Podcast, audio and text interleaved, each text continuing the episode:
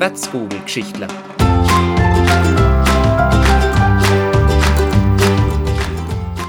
Von und mit eurem Adrian Rossner aus Zell.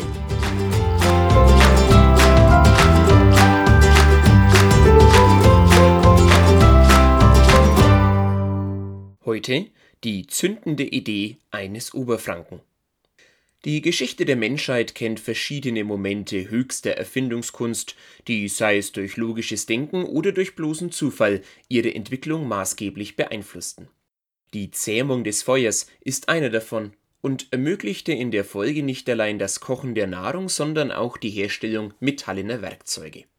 Heute freilich ist keinerlei Zauberei mehr vonnöten, um die Flammen emporlodern zu lassen, da beinahe jeder sein Feuerzeug, anfangs Feuerstein, Schlageisen und Zunder, in der Tasche stecken hat. An dieser unscheinbaren Erfindung jedoch hat ein Oberfranke großen Anteil. Johann Wolfgang Döbereiner stammt aus Hof, wo er am 13. Dezember 1780 das berühmte Licht der Welt erblickte Bereits wenige Monate nach der Geburt des Sohnes verzog die Familie des Kutschers Johann Adam Döbereiner nach Bug, wo sich letzterer zum Gutsverwalter des Ansitzes derer von Lindenfels hocharbeitete. In Anbetracht dieser Karriere erschien es nur logisch, dass sein Sohn diese Position einmal übernehmen würde, doch hatte der andere Pläne Schon in jungen Jahren stahl sich Johann Wolfgang heimlich davon, um beim Weißdorfer Pfarrer David Weiß Einblicke in die Welt der Wissenschaft zu sammeln. Die von ihm entliehenen Bücher las er heimlich und mit Hilfe einer selbstgebauten Lampe unter der Bettdecke, um es vor dem Vater zu verbergen. In den Brauhäusern fand er zeitgleich Gefallen an chemischen Prozessen, die es sich von den Braumeistern erklären ließ nach mehrmaligen Bitten und Betteln und der Fürsprache seiner Mutter sowie des Weißdorfer Pfarrherrn willigte Johann Adam schließlich ein, seinem Sohn den lang gehegten Wunsch zu erfüllen und ihn nach Münchberg zu schicken, wo er seine Lehre antreten wollte. Im Alter von 14 Jahren kam Johann Wolfgang Döbereiner zum Stadtapotheker Christian Ernst Lotz, der es ihm endlich gestattete, den aufgeweckten Geist auszuleben und Antworten auf die brennendsten Fragen zu suchen an verschiedenen Universitäten holte er die fehlende Ausbildung nach der Lehrzeit nach, ehe er 22-jährig nach Münchberg zurückkehrte.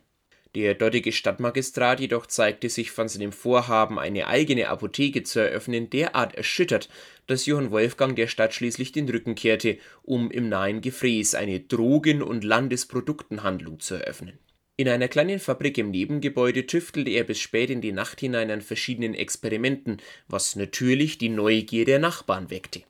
Bald schon kursierten Gerüchte über den leicht verschroben wirkenden Mann, die dadurch genährt wurden, dass hin und wieder kleine Explosionen sein Haus erschütterten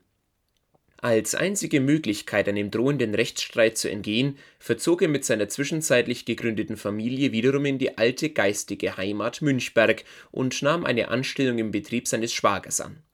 Bei jener Firma handelt es sich um die Färberei Knab und Lienhardt, die später als Aktienfärberei selbst einige große Patente auf den Weg bringen sollte den Grundstock für den Erfolg des Betriebes legte dabei kein geringerer als Döbereiner selbst, der die Familie nicht nur kaufmännisch auf den neuesten Stand brachte, sondern mittels der Chlorbleiche auch modernste Produktionsverfahren einführte. Im Anschluss an einen letzten Umzug nach Bayreuth, wo er zwischenzeitlich die Leitung der Brauerei des Guts St. Johannes übernommen hatte, drohte die kleine Familie schließlich endgültig in die Armut abzugleiten zu gering war das Auskommen des Vaters, der sich lieber auf seine Experimente konzentrierte, als geldbringende Aufträge anzunehmen. Adolf Ferdinand Gehlen, der in seinem neuen Allgemeinen Journal der Chemie bereits einige Texte über eines veröffentlicht hatte, sprang schließlich für den liebgewonnenen Schützling ein und verschaffte ihm eine Anstellung als Professor der Chemie, Pharmazie und Technologie an der Universität in Jena Schnell wurde er, der sich sein gesamtes Wissen durch Experimente und Versuche angeeignet hatte, aufgrund seiner Begeisterungsfähigkeit immer beliebter bei den Studenten und verhasster bei den Kollegen, die sich über den Dunst und Qualm im Lehrsaal beschwerten, der nach Döbereiner sehr praktisch ausgelegter Vorlesung die Atemwege reizte in den folgenden Jahren, in denen selbst Johann Wolfgang von Goethe zu seinen engsten Freunden zählte und er, unter anderem begünstigt durch die genervten Briefe der Kollegen, die Einrichtung einer eigenen pharmakologischen Anstalt in Jena durchsetzen konnte, gelangen Döbereiner mehr und mehr Erfindungen, die vor allem die Chemie revolutionierten So war er es, der als erste die chemischen Elemente anhand ihres Gewichtes gruppierte und in ein Triadensystem einordnete, womit er den Grundstock für eben jenes Periodensystem legte, das noch heute im Chemieunterricht Verwendung findet. Bereits 1816 führte seine Katalyseforschung zu einem ersten Erfolg, als er aus Kohle und Wasser ein sogenanntes Lichtgas herstellte und, praktisch nebenbei, eine Methode der Schnellessigfabrikation erfand durch seine Anstellung als Berater des Königs und die enge Freundschaft mit Goethe kam Döbereiner schließlich auch in den Genuss, die russische Erbprinzessin Maria Pawlowna kennenzulernen, die ihn für seine folgenden Versuche das nötige Platin verschaffte. Mit Hilfe dieses seltenen Stoffes gelang ihm 1823 die Erfindung einer Zündmaschine, die die Grundlage für das noch weit ins 20. Jahrhundert gebräuchliche Katalysatorfeuerzeug darstellt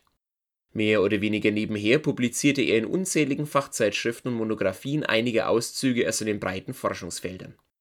Während dieser ganzen Zeit blieb er jener, trotz verlockender Angebote anderer Universitäten und selbst des Zaren von Russland, treu ergeben und fand schließlich Aufnahme in den Kreis der Großen von Weimar